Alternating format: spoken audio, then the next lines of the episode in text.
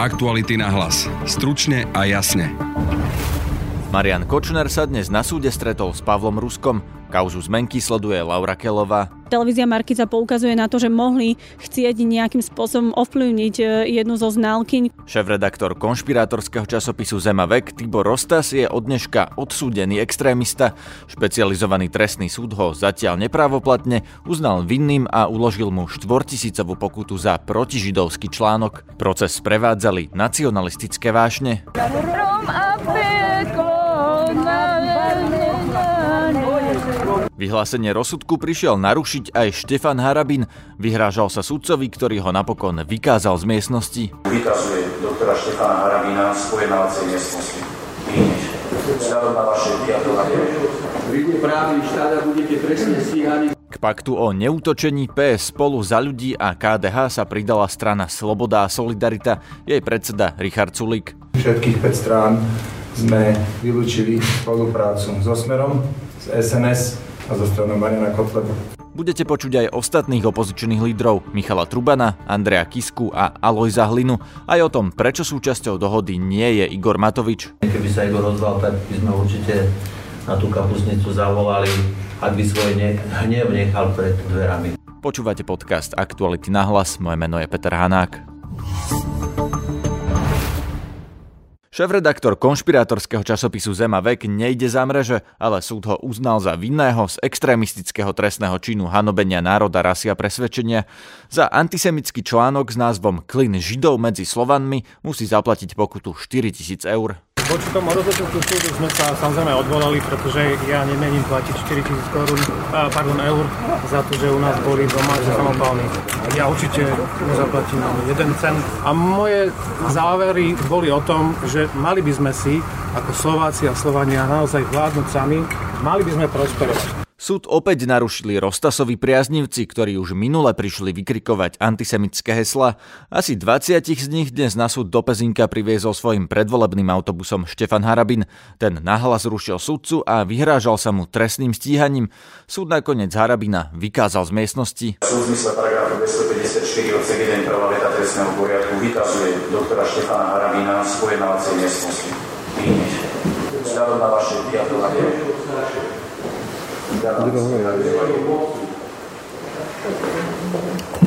Opustite pojednávací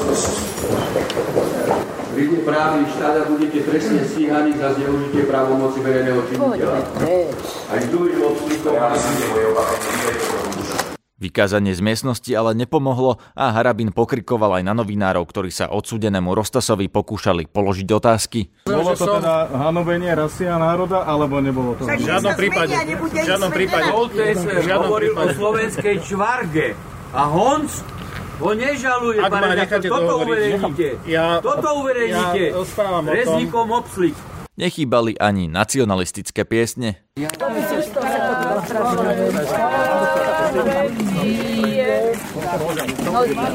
Rie slovenský bude byť na veky. Rom a peklo na, Tibor Rostas sa proti trestu odvolal, prípad teda pôjde na najvyšší súd. Aktuality na hlas. Stručne a jasne. Opozičná SAS pristúpila k paktu o neútočení opozičných strán. Na tlačovke pri predvianočnej kapusnici to dnes oznámili lídry strán PS Spolu, Za ľudí, KDH a SAS. Hovorí Andrej Kiska, po ňom Michal Truban.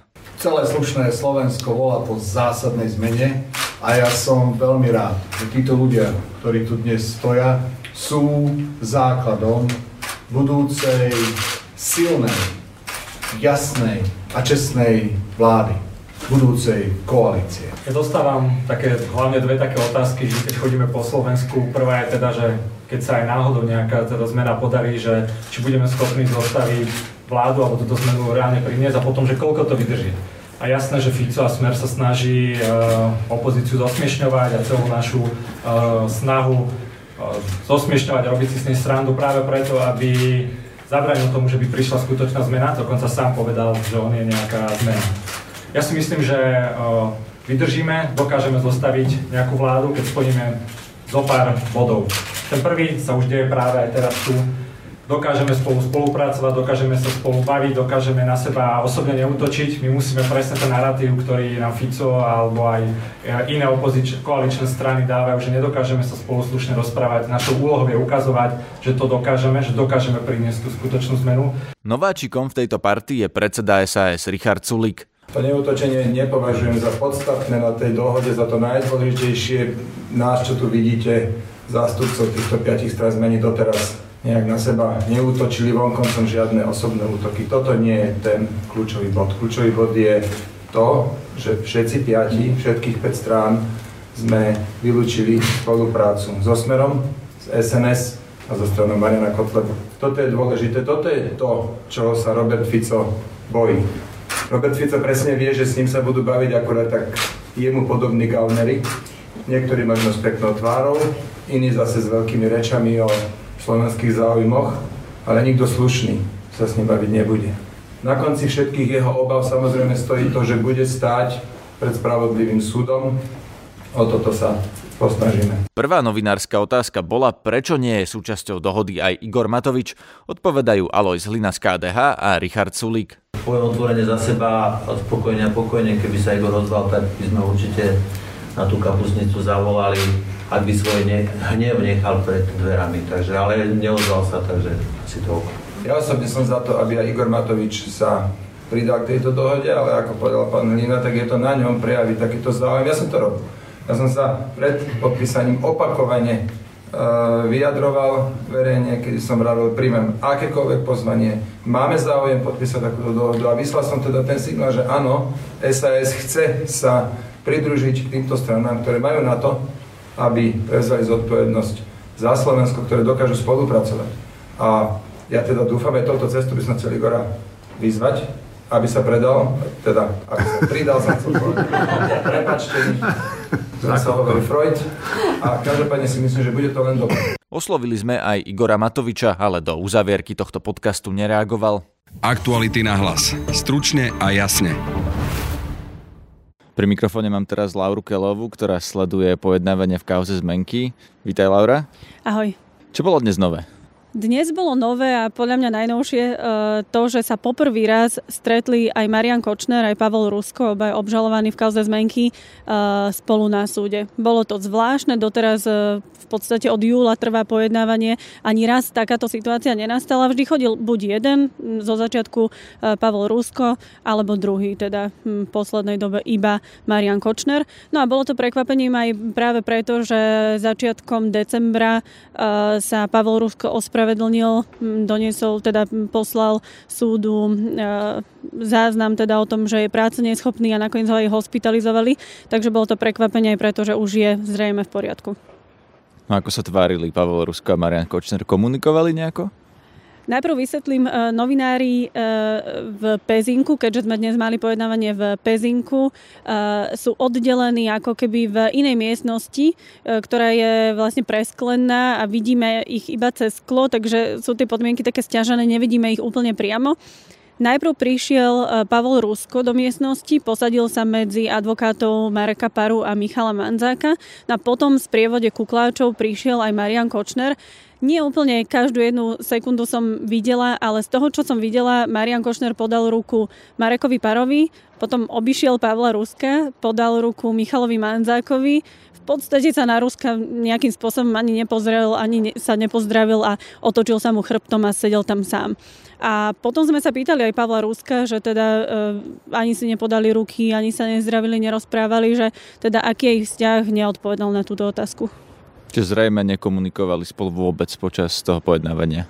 Počas pojednávania nie, ale mali sme možnosť vidieť nejaké prepisy správ, streamy, takže oni niekedy v minulosti spolu komunikovali. Dnes sa teda nezdalo, že by boli v nejakej dobrej nálade obaja.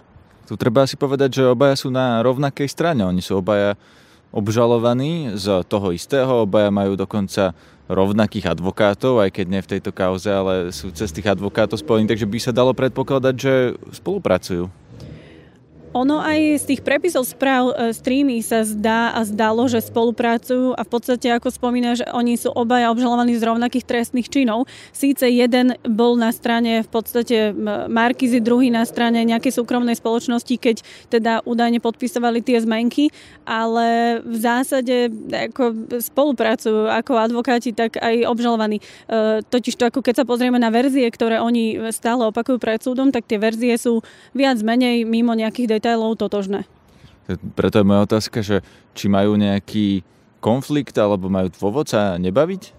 Možno to bola len nejaká hra alebo divadlo pred novinármi, aby nevyzerali úplne tak, že, e, že teda dve strany sporu e, v podstate komunikujú alebo tam majú nejaké, nejaké vtipné debaty. E, navyše ako celý ten predmet toho celkového sporu o 69 miliónov eur je, že si Kočner, respektíve jeho firma, začala tieto peniaze pýtať od Pavla Ruska v prvom rade. A len preto, že Pavel Rusko dnes nemá peniaze, tak si vlastne tie peniaze ako keby e, pýtal e, Kočner od Markízy, ale v prvom rade bol žalovaný e, Pavel Rusko, takže od neho si pýtal Kočner tie peniaze. Čo sa dnes dialo na súde ešte okrem stretnutia Ruske s Kočnerom? Bolo niekoľko slovných výmen, ale to boli skôr také právne kľúčky alebo formality, ktoré, e, ktoré sa riešili či už na strane obhajoby alebo na strane zástupcov Markízy. E, spomenulo by som možno jeden a síce e, televízia Markíza aj zástupcovia chcú, aby sa na súde čítala, čítal prepis komunikácie z aplikácie WhatsApp. Um, Správy si mal písať Michal Manzak s Marianom Kočnerom. Michal Manzak je jeden z jeho advokátov.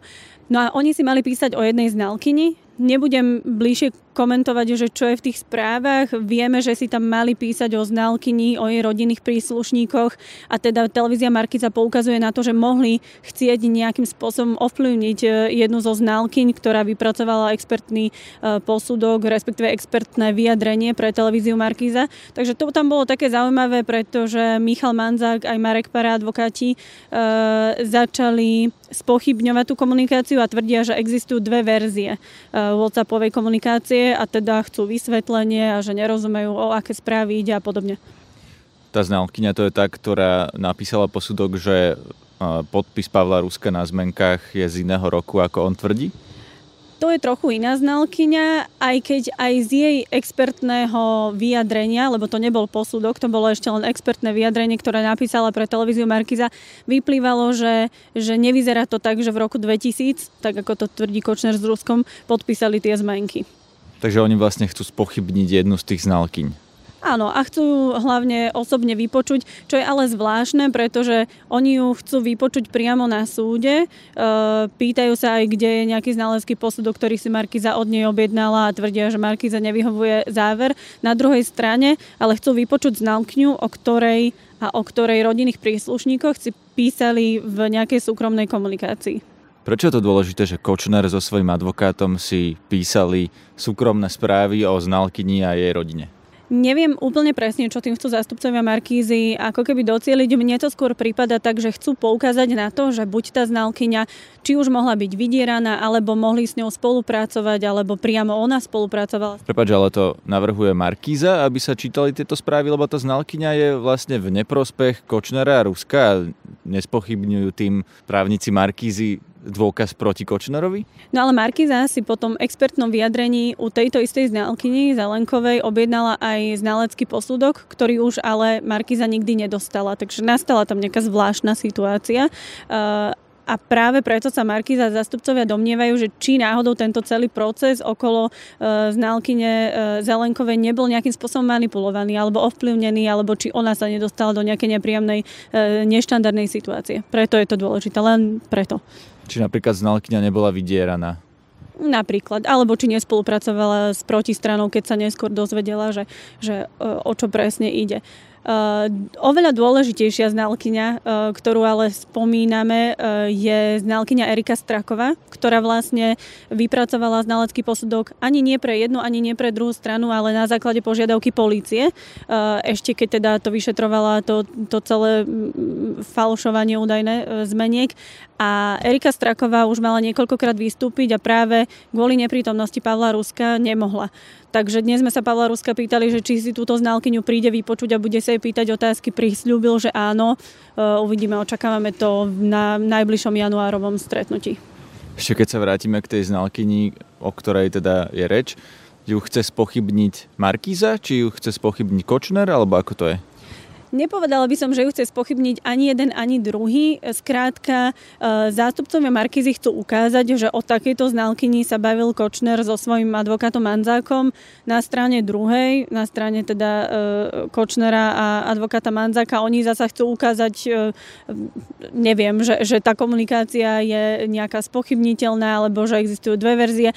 Je to celé také nejaké zamotané, ale nepovedala by som, že, že znalkyňa Zelenková a jej nejaké expertné vyjadrenie vyjadrenie je kľúčové pre tento, pre tento celý spor. To nie. To bola Laura Kelová, ktorá bude proces Kočnerom a Ruskom sledovať aj zajtra. Naše denné podcasty nájdete na Spotify v troch rôznych kanáloch. Večerný ako Aktuality na hlas, ranný ako Ráno na hlas a všetky na jednom mieste pod názvom Podcasty Aktuality.sk. Na dnešnom podcaste sa podielali Tomáš Kyseľ a Laura Kelová. Zdraví vás Peter Hanák. Aktuality na hlas. Stručne a jasne.